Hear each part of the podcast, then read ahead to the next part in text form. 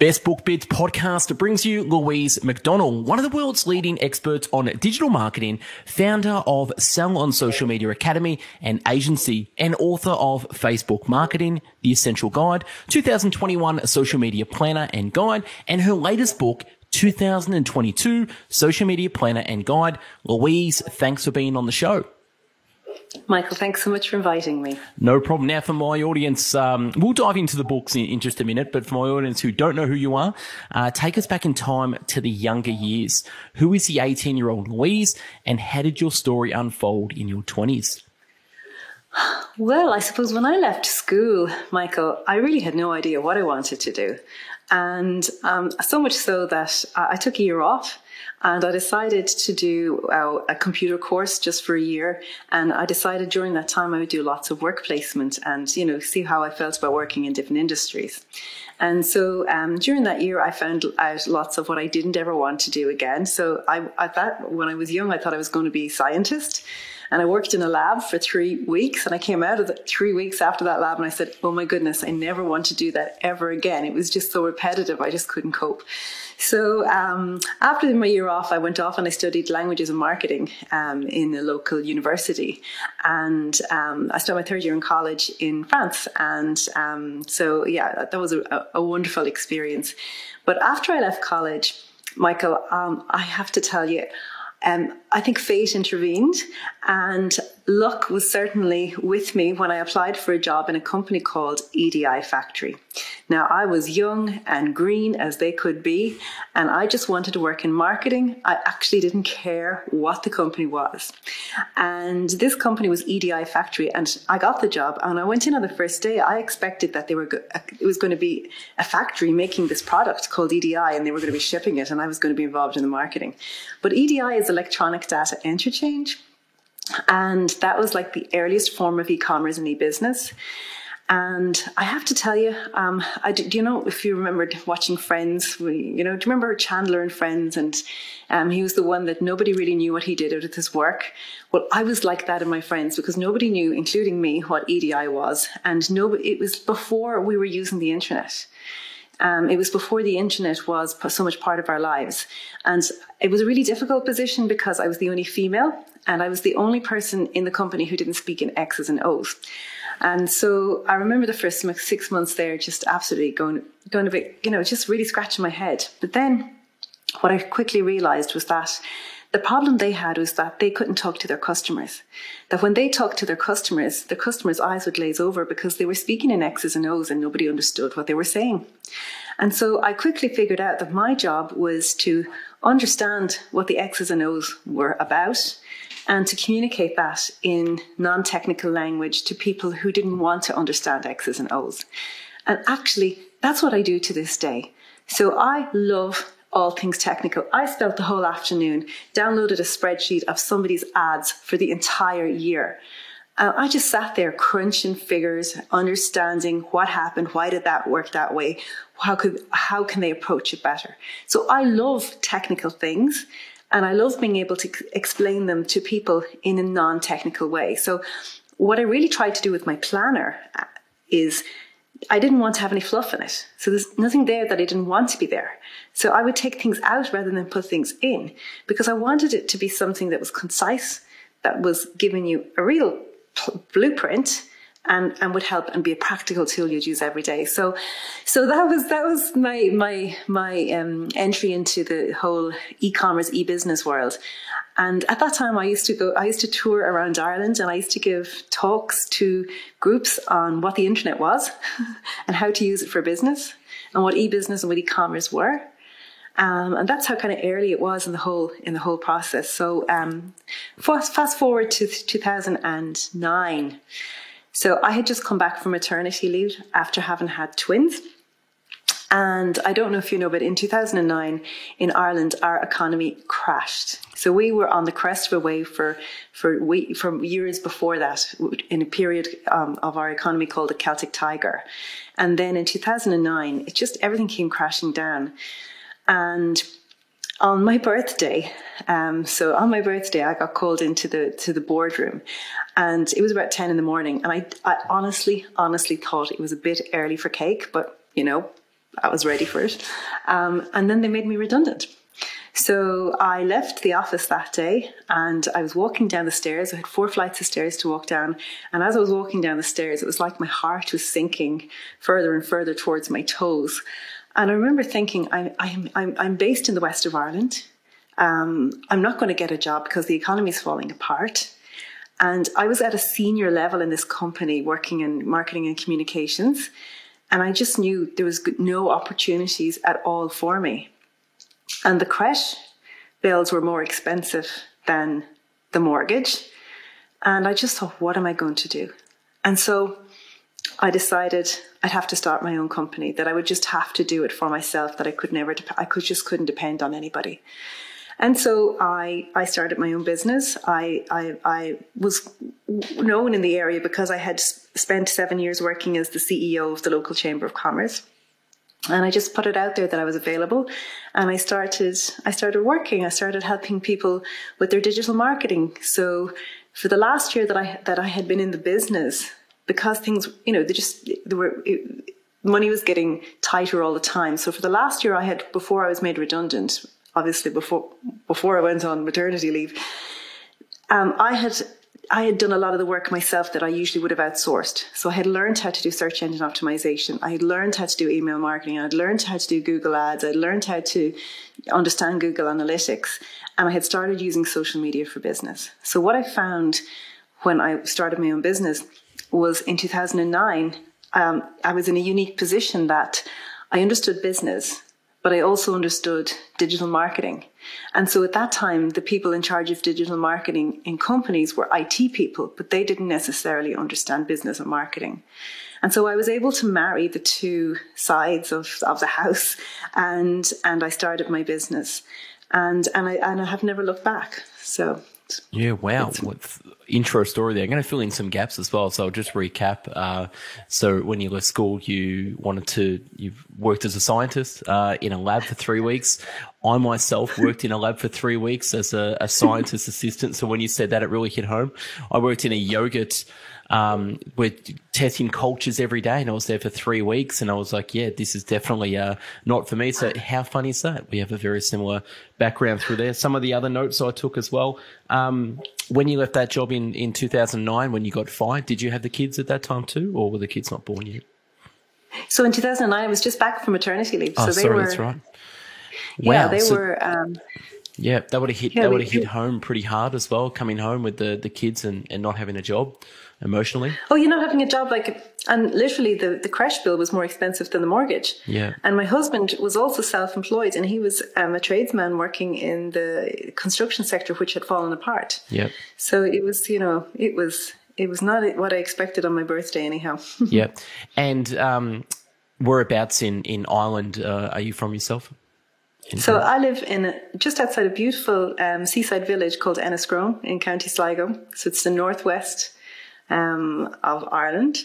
So it's a beautiful part of the country. I live just a few kilometres from a, a five kilometre sandy beach that you can walk and run and sup and surf and yeah, I do a lot of sea swimming as well. So yeah. Yeah, beautiful. Now before we jump into the book, I want to talk about sort of the power of networking and how your your skill set and and your way of turning numbers into English. I think that was the skill. So you're turning engineer and technical people into just a plain old English, but um, and then communicating that with the broader audiences. But talk about how helping sort of you know the Irish community and businesses with that as well, and you, yourself putting yourself out there with networking. Can you expand on that a little bit about the power of networking with uh, sort of local business?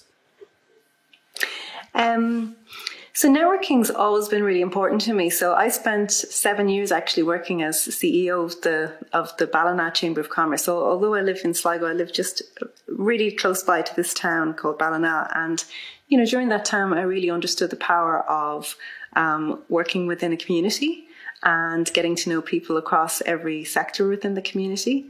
And um, yeah, I found it, it was like at that time we would have worked um, a lot on tourism and industry and um, all things related to developing retail as well. So um, I did a huge amount of net- networking during that time, and I still have those connections to this day. So I think when it comes to networking, Michael, you know, you get back what you what you put in, um, and you know, I'm part of uh, lots of different Women Inspire network, and part of uh, another women networking group in Mayo and another one in Sligo. So yeah, I, I, be very strong, and, and I do a lot of um, I, I would attend a lot of events and speak at a lot of events for different networks as well. Yeah, beautiful, beautiful. Yeah, definitely. People have everything you need, and once people realize that all our goals and all our ambitions, all our desires reverse engineer back to people. So people are superior to everything. So yeah, network with the right people and, and you never have to worry about anything else uh, in your life.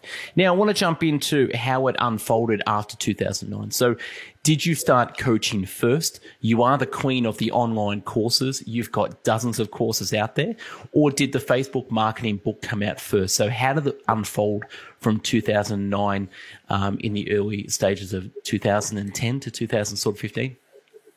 Yeah, so um, I started off. I won a contract for the um, National Tourism Authority within Ireland very early on in the in my in my career in my uh, within my business, and I was really busy working for them up and down the, all the western seaboard in Ireland. And then one day I got a call from um, a local development agency, and I knew the man in the agency from a previous from my time in the Chamber of Commerce, and uh, he knew me well enough to say, Louise. Um, I have a load of people that need to know how to use Facebook for business. Would you mind putting together a course for me? I can't find anyone to do it. And his name was Frank, Frank Fullard. And I said, Oh, geez, I don't know, Frank. I'm like, I'm busy enough. I don't know if I want to do that. And he said, Just please, Louise, would you do it for me? I said, Okay, Frank, I'll do it for you. And so I went and I created a course for Facebook marketing for business. And I delivered that course. And I actually then news spread of, of this course, and I delivered it not only for that for that the local authority um, in Mayo, but in, in, all over the all over the whole western uh, seaboard within Ireland. And I just delivered, you know, at that time back in 2009, like Facebook was really the, the, the biggest social media network in terms in terms of business. It still is today, but it was certainly back then. Um, and what I found, Michael, was that sometimes, and I don't know if anybody here has ever done training. Uh, the, I, I, know they're going to, to, going to be able to. Um, uh, what's the word I'm looking for? Um, they'll, be, they'll understand what, what I'm about to say. I would go into a into a course to deliver a course, maybe with 15 people in the in the room, and what you could find was that you could have somebody who was quite proficient at using Facebook, and then you would have somebody else who'd never been on it before, and then you have somebody else who hated it, never wanted to be on it. And so you had somebody who was, so you had different levels of people eh, within the course. And so what I found was that I always wanted to deliver training so that no matter who was in front of me in the room, that they, that they got a benefit and they left the room better, better than, you know, they knew more than when they came into the room. And so what I, what I've decided, what I, what I developed over time was a, a six step system. So no matter what stage you were in terms of your use of, and it didn't, it doesn't just apply to Facebook, it applies to any social media channel.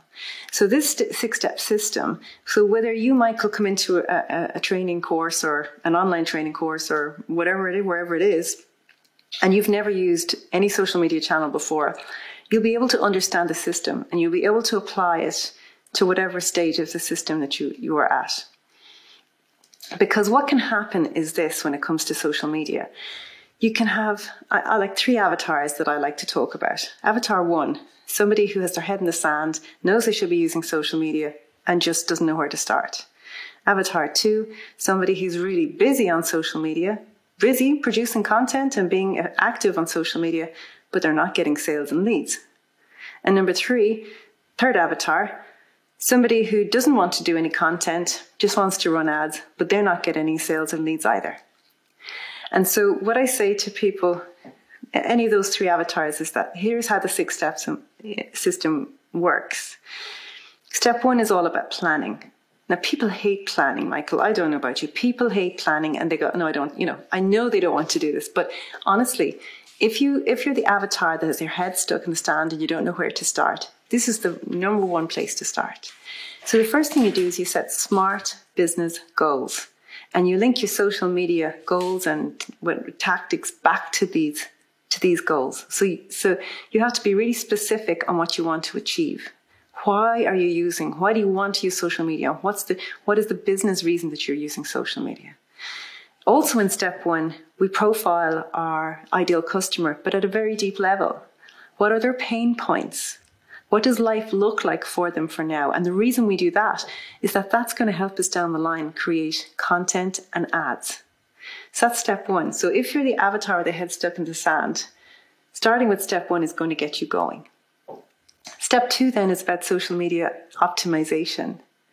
So if you're the avatar that's very busy on social media, but you're not getting any results, any sales and leads, it could just be that you're getting everybody's attention, but they don't understand why they should do business with you, or they mightn't even understand what you're selling. So step two is about making sure that you're clear on your message and that you communicate that effectively so that when you start producing social media content, that people understand why it is you're different and why they should buy your products or services. That's step two. Step three is all about social media content. So it's about learning that we just don't show up when we have something to sell, that we need to create different categories, there's different categories of content. So sometimes we need to just be building brand awareness, keeping our brand top of mind. Okay. So if you've got your social media channels optimized and your website optimized from step two, if you then put out a post of your dog running, running on the beach, or yesterday I had the cat here in the chair behind me headbutting me, that post will drive as, as many sales and inquiries because people know what you do and you're just reminding them that you're there. So brand, so, so brand awareness content is so important. It's so important. And it's so important to, to, to, to, to, to, show, to show up week in, week out and keep your brand top of mind. Then we need, then we need to, to, to, to, um, to position ourselves as experts. That's the consideration content. So as experts in our business, so we are expert at what we do and we forget what our customer doesn't know. So, so sometimes we need to be creating content which is going to help out our ideal customer. So think of your ideal customer's as common, frequently asked questions and use that to create content for your social media channels and build your campaigns on creating awareness around content which is going to impress them and to want them to do to connect with you and ultimately do business with you. Your sales so other, this is all step three content. You yeah. still need you need to sales content because you do need to sell sometimes okay? But the sales content needs to really be optimized um, for you know what's unique about your business your products and services and one clear call to action and then advocate content is the fourth category of content that I talk about, which is produced by your most loyal customers. And that is, you know, somebody saying, Hey, Michael's, you know, Michael really helped me. After working with Michael, I generated X amount of sales in X amount of time. So that's your advocate content. So that's step three, content. Step four of my, of my six step system is about targeting. So now, now we go towards paid advertising because you can't run your business on hope. You can't cross your fingers and hope that the next social media post reaches everybody that you wanted to reach that, that wants to buy from you. You've got to pay. You've got to direct that at people that are most likely to be interested in your products and services. So step four is all about targeting. Step five is about running Facebook ads effectively or running paid ads. It could be on Facebook, on LinkedIn, on Twitter, on, and Facebook, of course, includes Instagram. Um, that's step five. And then step six is about reviewing performance and, and, and informing future campaigns. So there's my six step system. So I build all my training courses around those six steps. Um, and they're the steps that you're going to also see in my planner.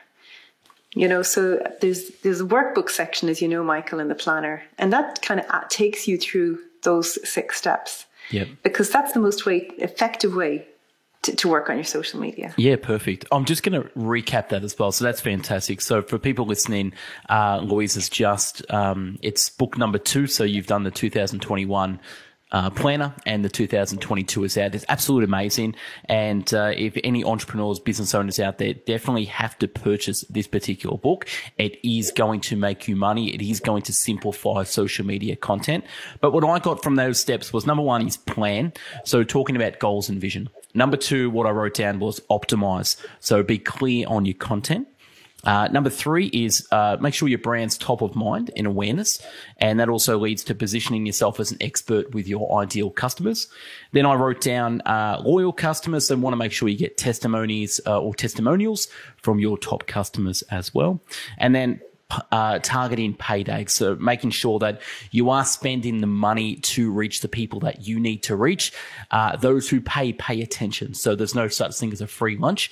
Um, and then the last couple two was running ads. And then last is review as well. Would that be uh, right, Louise, yeah. with that little? Yeah, so recap. plan, optimize, content, target, run ads, review.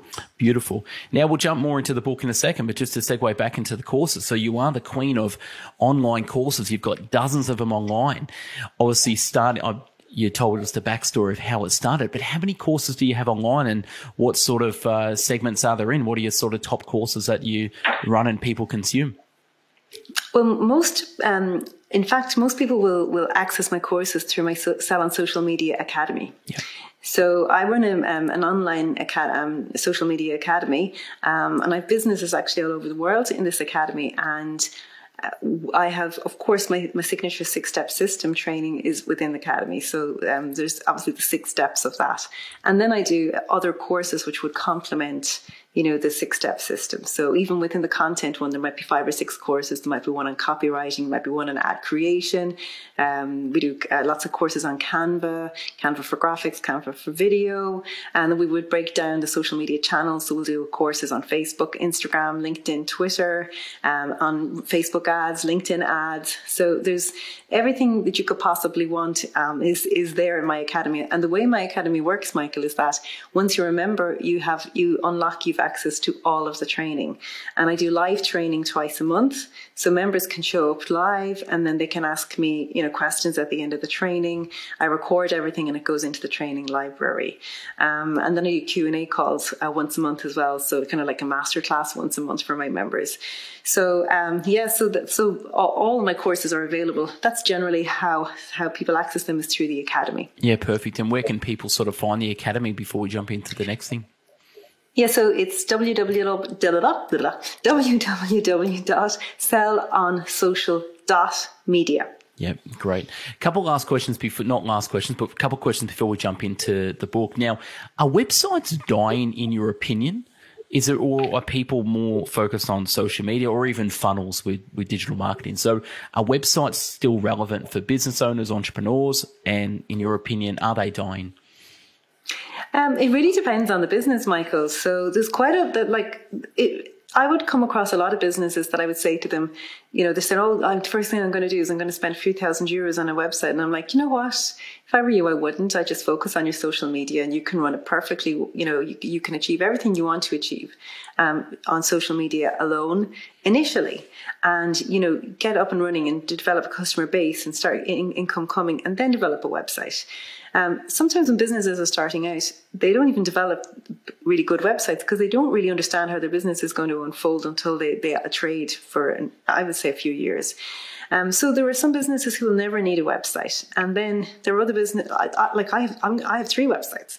So um, I currently have two, and I have another one in development. So the difference between um, social media and having a website is that with your website, you have full control over how it looks. So you have full control of how, over how you present that to your customers, and you can optimize it so that it can perform well in the search engines for lots of different searches. Whereas with social media, your visibility in the search engines is always ever going to be limited. Um, in saying that, that's yeah. not going to matter to some businesses. So it really just depends on the business. Well, I want to talk about my business for just two seconds. So it might get a two minute coaching uh, from yourself on the podcast. so just with my website, bestbookbits.com, I only use the website because I uh, researched my first book, Success in 50 Steps. Uh, I wrote it in 2010 and then I rewrote it for the next 10 years and read 500 books and did 500 book summaries. I used the website as just a hard drive to upload the written book summaries. And it was just for me. And then basically, I didn't realize what SEO, or I didn't realize what long tail SEO evergreen keywords were. And then I started to get traffic, and I was like, hang on a second, what's happening here? How are people finding this particular website? And then I thought, you know what? I don't want to read my book summaries back. I want to listen to it. So I recorded the book summaries into a microphone just like this, and I uploaded it on Mixcloud, which was uh, another hard drive on the web. And again, people could search for a particular book title and they were they were coming across these summaries. And I thought, okay, I'm going to create some videos. So I put it on YouTube. And then again, I didn't realize that Google owned YouTube and the same SEO long tail keywords people found. All of a sudden, I started to get some traction. And then a few years later, publishers started to reach out to me with authors. And then here we are now, uh, running the world's largest free book summary website. And my website is terrible. So I do apologize. There'll be a new website coming. But what I'm trying to get at is my Spotify is I didn't, Spotify was never around. So Spotify is ranked top 40 in the uh, global podcast with the, with the summaries as well. And then YouTube is doing really, really well too. So yeah, to your point, websites aren't necessarily the, the go-to. It's more, more brand awareness. Does, does that make sense? What I've sort of said? Am I sort of correct? Yeah, like so you so you will use social media to, to drive traffic back to your websites, but your websites are, are like a, a, library in, in, in themselves yeah. that a repository where and they're going to you know they're going to perform well in search, and the more content you've there, and the more it's optimized, you know, the more visibility you're going to gain in search. So yeah. um, people use search to find to find to find products and services. Um, social media is just different. They're, they're not necessarily searching for products and services when they're using social media, but we have the opportunity to get in front of them when they're there. Yeah, absolutely. Now, is website marketing sort of still relevant? Uh, do you tell your customers, to, obviously depending on what business they're in, but is it still relevant website marketing? Of course, yeah. So, like if you're an e- if you're an e-commerce business and you're using your your your your online store to sell your products, it's it's it's massive. Yeah. In fact, the pandemic has made it even even um, more relevant. So it's a combination of, for me, when where I'm working with my clients, it's a combination of social media and website marketing.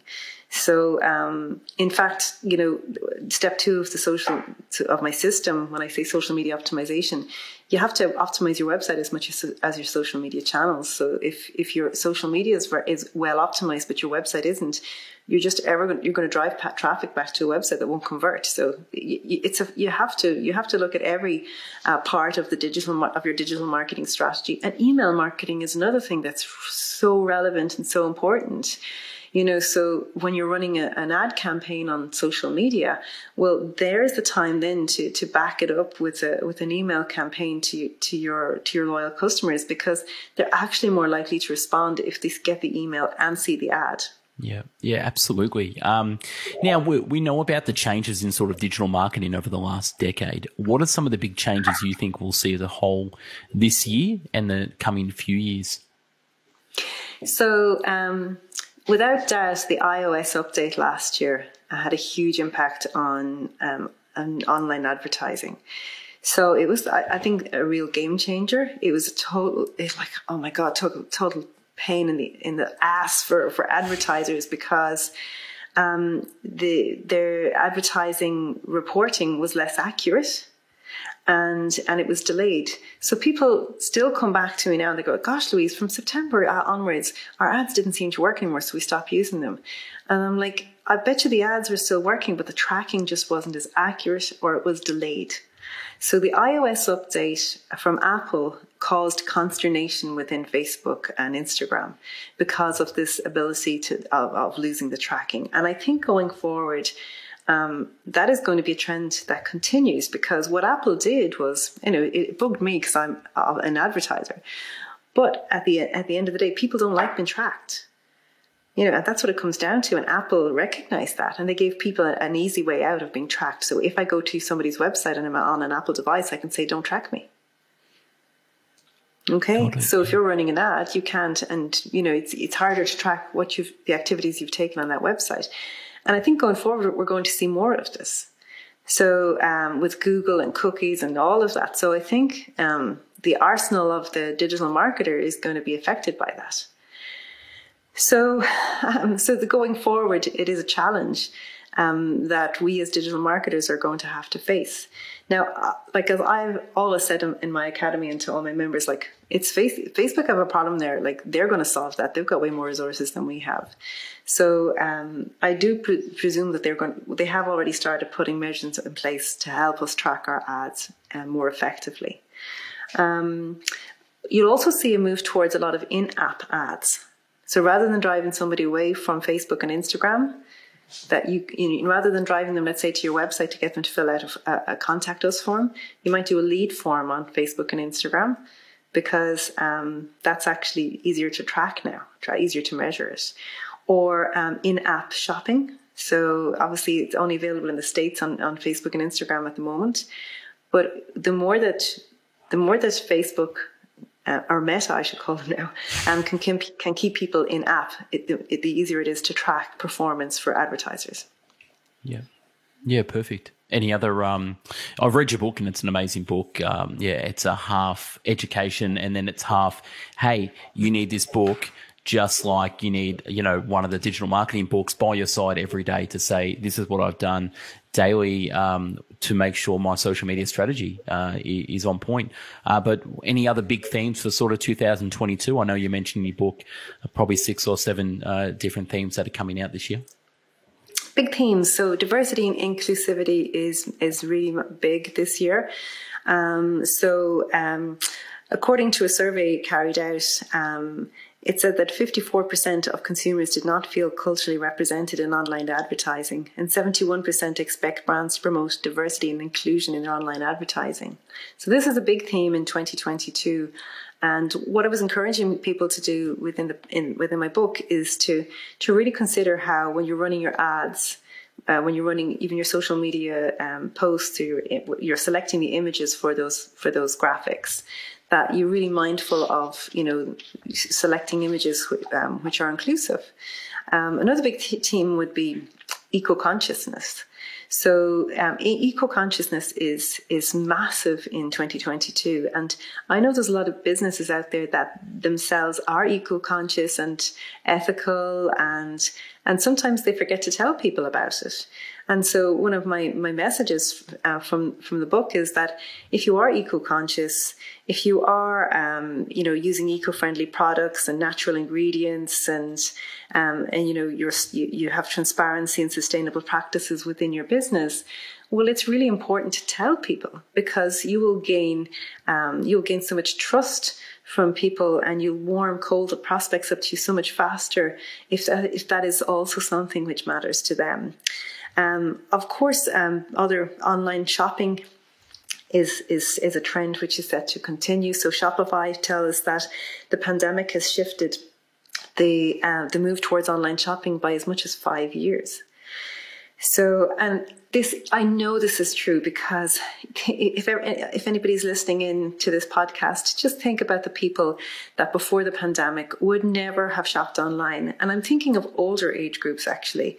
I'm thinking of people that, you know, before the, before the pandemic, just, it just wouldn't have occurred to them. And now, you know, people of that, that you never would have expected to shop online before have shopped online, have found it was a good experience. And, you know, once you do it once, it's so much easier to repeat it. So I think the trend towards online shopping is, is huge, but that's for products, but also for service delivery. So, you know, there are people who never would have done an online training course or an online coaching or, you know, and I think it just opens up the world of possibilities for not just consumers, but also for service delivery, you know.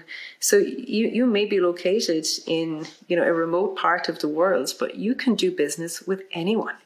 Um, so, so that that that trend towards online business and online shopping will continue, and that's as a result um, of the pandemic.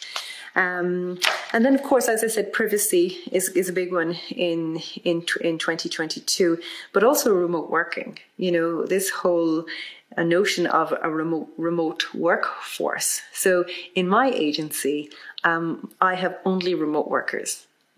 So um, I don't ever want to have um, a, a, an office again that people come to. It is just we love remote working. One of one of the girls who works with me, so I live in the west coast of Ireland, and some she hops between Ireland and the UK. She goes, "I think I'll live in Liverpool for a few weeks." I'm like, "I don't care where you go, where you living, as long as you can do the work." Um, and so she's like, okay, I think I'll hop down to London. I think I'll go here. And I'm like, yep, whatever you want. So this whole notion of not being tied to a, a location. And again, like, I suppose from a remote part of the world where I live, I can run my business to any part of the world and, and, and nothing is holding me back. So, so uh, that's a, a, trend that is also set to continue. Yeah, perfect. So what I got from that is, yeah, diversity and inclusivity matters. So obviously making sure that, you know, you're not excluding people and that you are diverse as, as possible. Uh, augmented reality for business. Yeah, that I think, what do you, what do you know about Meta? So we know Meta, Facebook has changed its, you know, corporate name to Meta, and we understand the vision that they're trying to do. What are your thoughts on it, or what do you know about the what's to come in that particular space in augmented reality? So I know they've been talking about augmented reality for, for years now. So um, one of the things that um, um, Mark Zuckerberg um, demonstrated some time ago was this notion of actually um, like being in a in an augmented reality room, and so you and I could join the room um, as our avatars. Or, um, we could sit down together, and it would feel like we were in the same room, even though like we're obviously thousands and thousands of, of, of, kilometers apart from each other. So that's one of the things they've talked about um, for, forever. Uh, how it's showing up now um, in social media is kind of more like the fun filters that you see. So, um, you know, you go onto Instagram and you can, you know, put on the funny ears or, and kids love that. Like the younger generation love that. And it's important for them, for, for Meta to include that because they need people to keep using their platform. So a lot of those augmented, augmented reality things are kind of cool and fun and, you know, good fun. But um, I, I, I personally have done a lot of furniture shop uh, shopping recently, and one thing I love about uh, augmented reality was being able to to look at what a piece of furniture was going to look like in my in my sitting room uh, before I purchased it. So that is, that to me is just like just that's super. Like that is just obviously going to feed into the to the online shopping as well. You know, so yeah, I actually have a background in um, selling prestige motor vehicles. Um, anyway, it's a long story, but let's say uh, it's a brand called Mercedes Benz, which everyone knows. But yeah, going into augmented reality and not test driving vehicles, but walking the uh, digital showroom uh, with augmented reality, that would be pretty cool because uh, everything is going online now. You can build the cars online, order the cars online from your house. So I do envision augmented reality coming in to, to purchase motor vehicles. Yeah, and like the other thing we have to remember as well, well, Michael, is that the generations that are coming up now, like they've just grown up in this whole digital world, and their rate of adoption is even so much faster than than ours. Um, so, um, you know, my kids ask me all the time, "Oh, what age were you when you got your first phone?" And I'm like, you know, guys, I was in my mid twenties. Whereas, you know, they're, they've been used to technology since, they, since, you know, they could move their hands, you know, they've taking your phone and stuff. I, I admit my son just got his first phone and he's three years old. So love me, hate me. But he, uh, the biggest thing he's been on me and my wife's phone since he was one. So when I say being on the phone, like he would take it from us and you would watch the kids YouTube. And then we wanted our phones back and we couldn't get our phones back. So he's got an iPad. And then we eventually, okay, here's a small little version of the iPad, which is a spare phone. Now it's just got one app on it, which is YouTube for kids. That's it. So hate me or love me, but my son is more of a, a teenager. Um, but anyway, we can, we diverse. So yeah, kids, kids going forward are going to be very, very adept to the new technologies coming out, I believe. Yeah, yeah, absolutely. It's it's how they, it's it's what they've grown up with. Yeah. Now let's dive into because you are the Facebook marketing queen, and I apologize. You, you've you've you've done it for 13 years, so yeah, you own that space, and you wrote a book on it. So um, let's jump into some predictions for 2022 with Facebook. Now, I'll give you a couple that I got from the book. You talked about Facebook Live and you also talked about short form video and private communities. Can, can you touch on three of those aspects? So, Facebook Live, what are your predictions? Yeah, well, Facebook Live, I suppose it's not new. You know, Facebook Live's been around forever, but it's it's still really important in 2022. So um, people love, um, people are three times more likely to show up to a live broadcast than they are a broadcast that is no longer live. Yeah. Um, and so I know a lot of um, businesses that we've worked with in my agency and in my academy have really, really built massive, massive followings through use of Facebook Live. So showing up consistently um, with really, really valuable content and growing a global audience as a result. So Facebook Live is your friend. Like, think about it, Michael. Like 20 years ago, imagine if someone said, you know, oh, you'll just be able to hop on a platform with endless possibilities of reaching people and it's not going to cost you anything. You know, like it's just crazy. Like we can hop on Facebook or Instagram, any of those, and go live, and we can broadcast. We can. It's like we have our own TV stations. Absolutely. I, I don't do live because I don't know, but one of my friends, shout out to Tony Walsh, he's a professional mortgage broker, but also a DJ and runs a radio station. He puts his Facebook live on while he's driving a car, listening to music and not saying anything and just bopping along. And I watch and people are watching going, I'm just watching a mate just bopping along to some music while driving the car. So yeah, Facebook Live is a funny, it's a, it's a funny one. Uh, but yeah, thanks yeah, like, I think yeah, like businesses can use it in so many ways they don't think about it. Like, so if you're um, a fashion retailer, you know, why not once a quarter do um, an, online, a live uh, fashion show? Here's what just what's here's the new trends and do it all live and have different like you would a fashion show, but just do it live on your Facebook. And should we tell um, our audience that we are going live? Like, should it be like Friday? 8 p.m. Yeah. going live, be there. Like you, you I went to a, a, book launch recently for an author, um, an author, and um, yeah, she put it out that this is the date, this is the online book launch, and everyone was there, and it was live. It was a live Zoom book party meeting with music and people, and it was it was really really fun. So.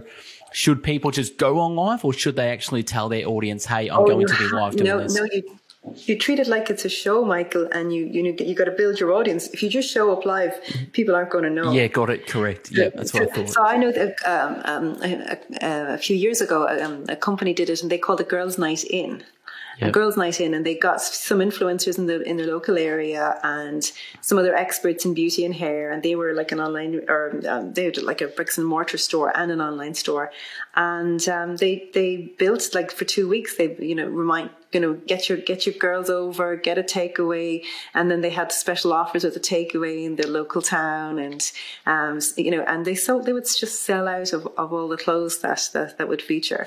Got so it. so that's one way you can use Facebook Live. I myself have had a launch, had a live launch for my planner. So I kind of I built it like a show. So I had guests. I had guests covering, talking about. I had an uh, like an influencer talk about uh, influencer marketing. I had uh, another lady talk about how she used Facebook Live to grow her uh, to grow her business world worldwide.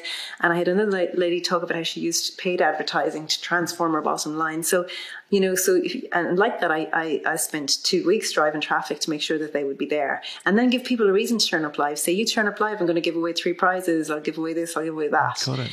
And then once you have everyone live there, you're like, share this, share this, share this. And that's how you, you know, you can use live really, really effectively. So I love live. Yeah. Live is, re- is really good. That's live. Short form video Short, short form video. So the type of video that you would see perform really well on TikTok or Instagram. So that short form video, obviously you need to adapt the sizes, but it works really, really well for Facebook ads. So short form video because people in 2022 just don't have any attention span.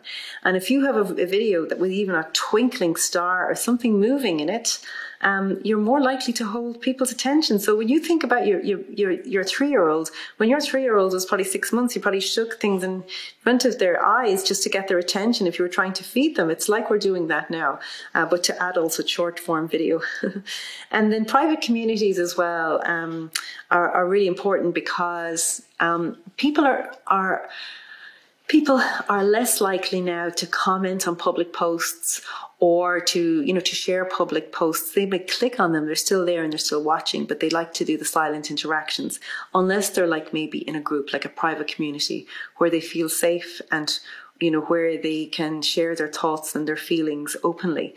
And and brands that use private communities um, you know, can do them really effectively. So in my academy, I have a private community on Facebook. It's a private group and it's a really safe place where people can ask questions, they can seek support, they can say, Hey, I created this graphic in Canva. What do you think? Will I use it?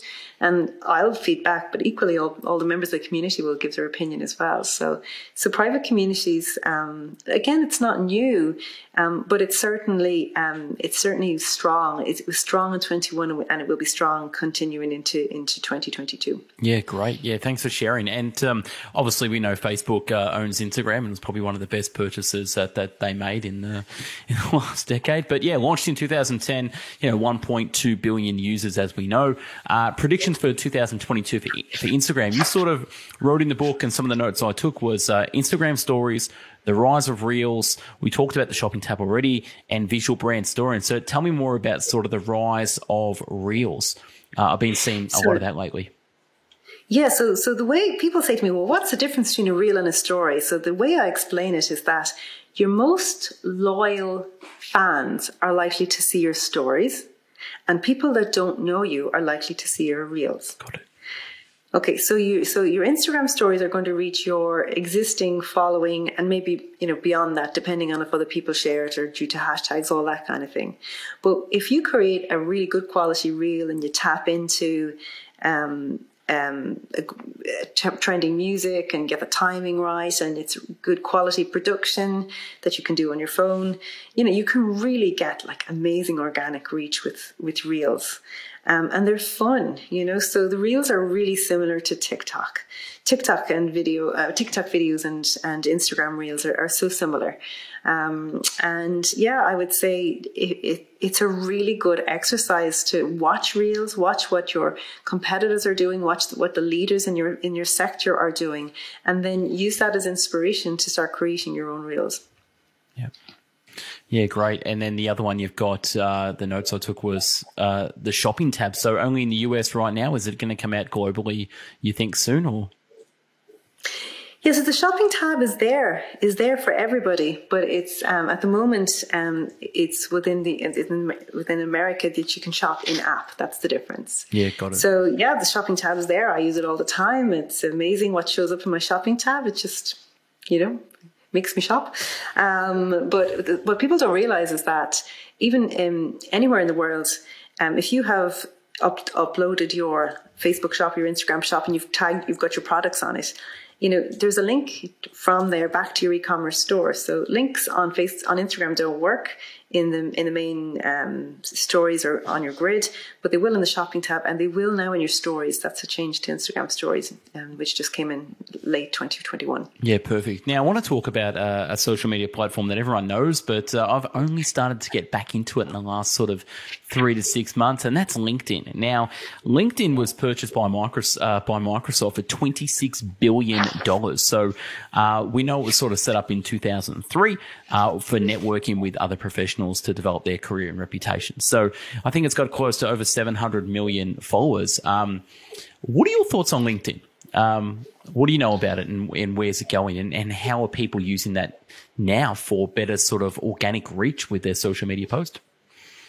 Yeah, so LinkedIn is a really good platform for business to business or even for business to consumer, but you're looking to develop your, you know, uh, business to business connections.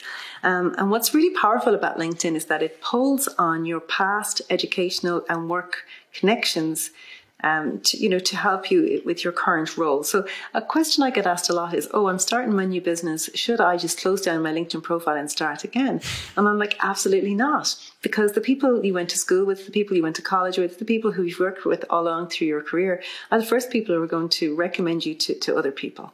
So, so LinkedIn is really powerful from, from that. Like that's, like that's what makes it powerful and that's what makes it different. Um, so I have seen businesses, like I have seen uh, one example I always remember was there was a guy um, as a consultant and he was trying to get into this blue chip company and he had tried everything. So, you know, with these large, large blue chip companies, they don't necessarily have a reception. They don't answer the phone. You know, if you send in an email to HR, you never hear back. And so he had just, he just had practically given up trying to get, you know, inside the door of this blue chip company. Um, and so what he did is he looked down it through LinkedIn and he noticed that he had done a training course, um, a six week training course a few years beforehand. And one, um, somebody who worked in the company had also done the course with him. So he just sent them a message and he said, Hey, you know, we met on that course and, you know, I would really like to speak to the person in your company who's responsible for whatever. And he got in the door and within a week he had the contract. So there is the power of, you know, LinkedIn at work. Um, so LinkedIn is really powerful. Um, you can also the linkedin ads like you can target people based on their job title based on their location you know so it, it is it is absolutely wonderful um, for business to business in terms of what's what's working um, in 2022 um, i have to say i'm really astounded with the uh, impact of running polls on linkedin has had so the organic reach from polls on LinkedIn is absolutely massive. So if it's something, you know, you can adapt, you know, incorporate into your strategy, I would strongly recommend it. Yeah, well, um, do you run any LinkedIn courses, or have do you have any online that people can purchase or consume? Yeah, so again, yeah, within my academy, one of the courses on LinkedIn for beginners. Is so it's really how to update your and create your, your personal profile on LinkedIn. And in the next few months we're, we're planning to roll out um, LinkedIn 101 advertising for business. So Got that's it. a follow on. Yeah, perfect. That. Yeah, I'm definitely going to get my teeth into that because that's something that I'm finding that in the professional space, especially I work with, you know, authors like yourself and publishers that I can connect easy and professionally with them instead of you go to Instagram, you get a bit of, uh, bit of fun, you go to fa- uh, Facebook and you get family. So different platforms have different sort of environments where people have different personas as well. Um, now I want to talk about probably one of the last uh, ones, uh, which is TikTok. So originally launched as Musical.ly. Um, Gary Vee talks about it quite a lot. I think he's invested in it as as he does. Um, what do you know about TikTok? Where is it going? Um, is it owned by China? What's happening? Over a billion users. What are your thoughts? What is your summary on TikTok? Uh, TikTok is just it's just a real fun social media platform. Um, it's where a lot of kids hang out, and of course, their audience is expanding all the time. Um, I have to say, I really enjoy it. I love the content on TikTok. It's just such fun. It's those fast, food, moving, fun videos, trending music. What's not to love? Um, I, in fact, I say to, to people in my academy, I say, if you want to learn how to create video, just join TikTok. And if you never are successful on TikTok, but you learn how to put together professional, like short form video, then it's worthwhile. So yeah, I think I think TikTok has really moved mainstream. As you see, you know, even they sponsored the Euros, um, the Euro soccer um, tournament last year um, here um, over in Europe, and it was just absolutely everywhere. So like I, I just love watching that in mainstream media to see what's happening. So yeah, I think they've made a lot of really good strategic moves.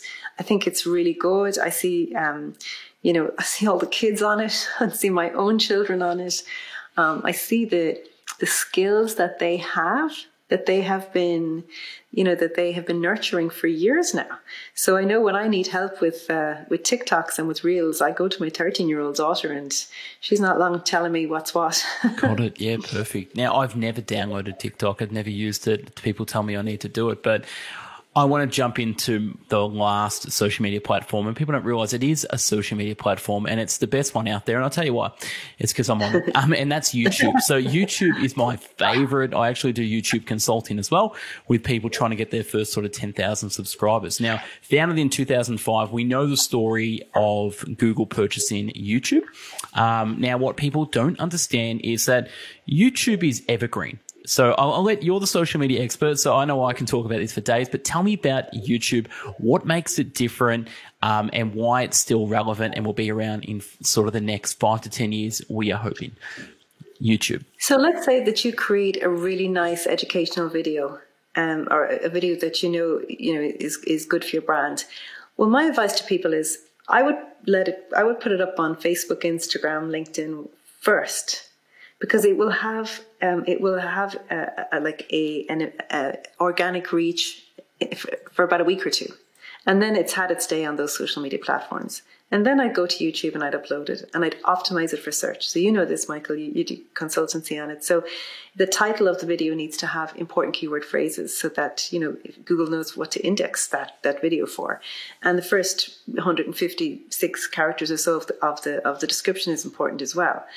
Um, and, and you're right. It's like it's a it's a library. It'll live there forever. So if somebody's looking up, you know, how to change a light bulb or how to plant a bulb in the garden, um, they'll find that on YouTube.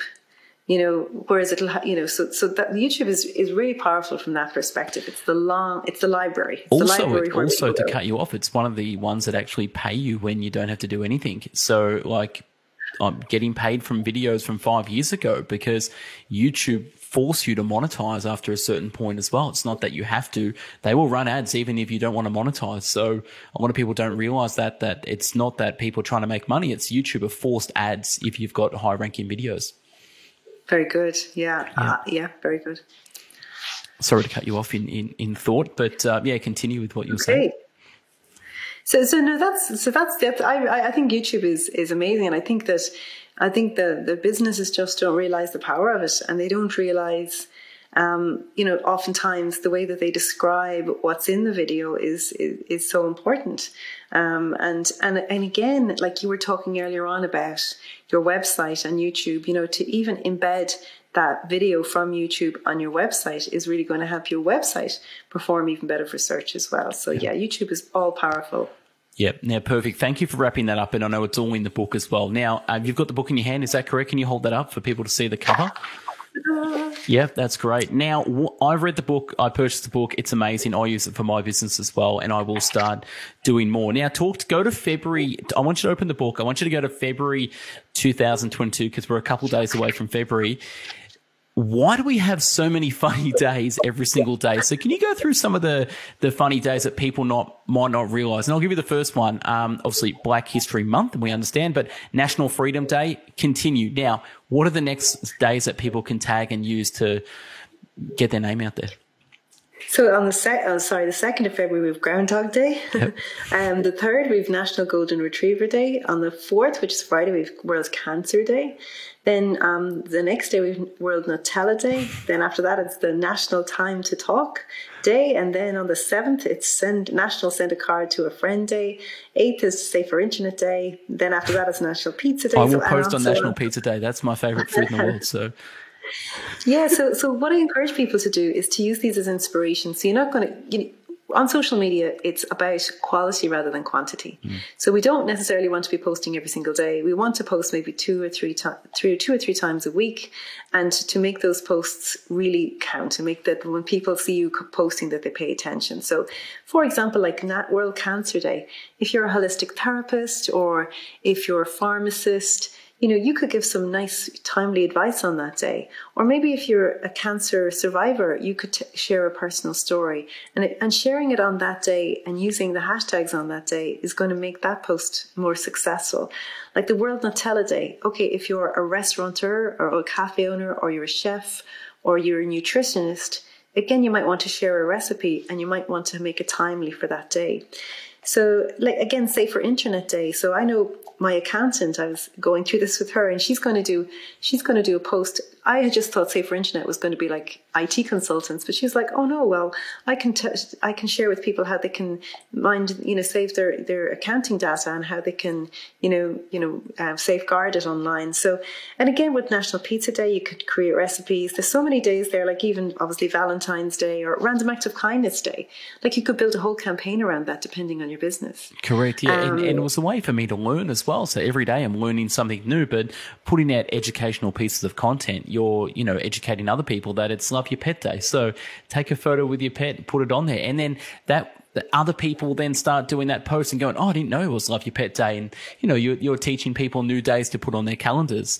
Um, so I really love that. Yeah. And you've got a day for everything in that calendar too. So, um, now where can people find and buy the book and, and who is this book for? So it might not be for people who even run businesses, but people that want to have a personal brand or, you know, become a social media person or just increase their followers. Who is the book for, Louise? It's for anyone who wants to grow sales and leads from social media. So I would have a lot of obviously small businesses, medium sized businesses. You would have business owners or you would have people who are working on the marketing or social media within an organization. I also have quite a lot of nonprofit organizations who are using it, business organizations, business development organizations. Um, you know, I have a university who's always on to me. They love it. Yeah. So, um, yeah, so, and actually also really well used um, I found my last 21 to 2021 planner on lists um, of recommended readings for university uh, students as well. So awesome. yeah, so which which was really lovely. But yeah, for mostly for businesses um, or nonprofit organizations who want to use social media more effectively. Awesome. Now I got a, uh, couple random questions before we wrap up. sort of nearly hitting the hour mark. Now, are you aware of the TV show Come Dine with Me? Yep. So if you were to host a dinner party with three people, dead or alive from the future, who would they be? What would you serve them or where would you take them? So three people. Oh, Jesus, Michael. It's eight o'clock at night here on a Friday. I don't know. who would I have? Three people that I would bring to dinner. Um, oh. I have, oh, I can't even think. I'm going to be useless. um, Hmm. You know what? I suppose after the pandemic, I think I'd sit down with my friends because there's some people I just haven't seen in years now. Who would they be? So yeah, I would I, I would pick some of my friends. I'm not going to name names in case they listen to this. What would I serve? Um, I serve a really good homemade pizza in my wood-fired uh, pizza oven. Beautiful. What else did you ask me? Um, no, that's it. Yeah. So you'd have some friends and some pizza and maybe a couple bottles of wine. That that sounds like. Oh, a... I might I might stretch myself to a few bottles of wine as well. now, where is the best place people can buy the book? Is it your personal website or is it Amazon? Where's the best place? So it's only available on Amazon Book Depository. I don't ha- I don't have it on my website. Yeah. Perfect. Done. Well, Louise, thank you for being on the Best Book Bits podcast. And to my audience, go out, follow Louise, learn from her. She is the real deal, been around for a long, long time in this particular space. So thank you for being a guest on the Best Book Bits podcast and enjoy the rest of your evening. Thank you, Michael. All right. We'll speak soon.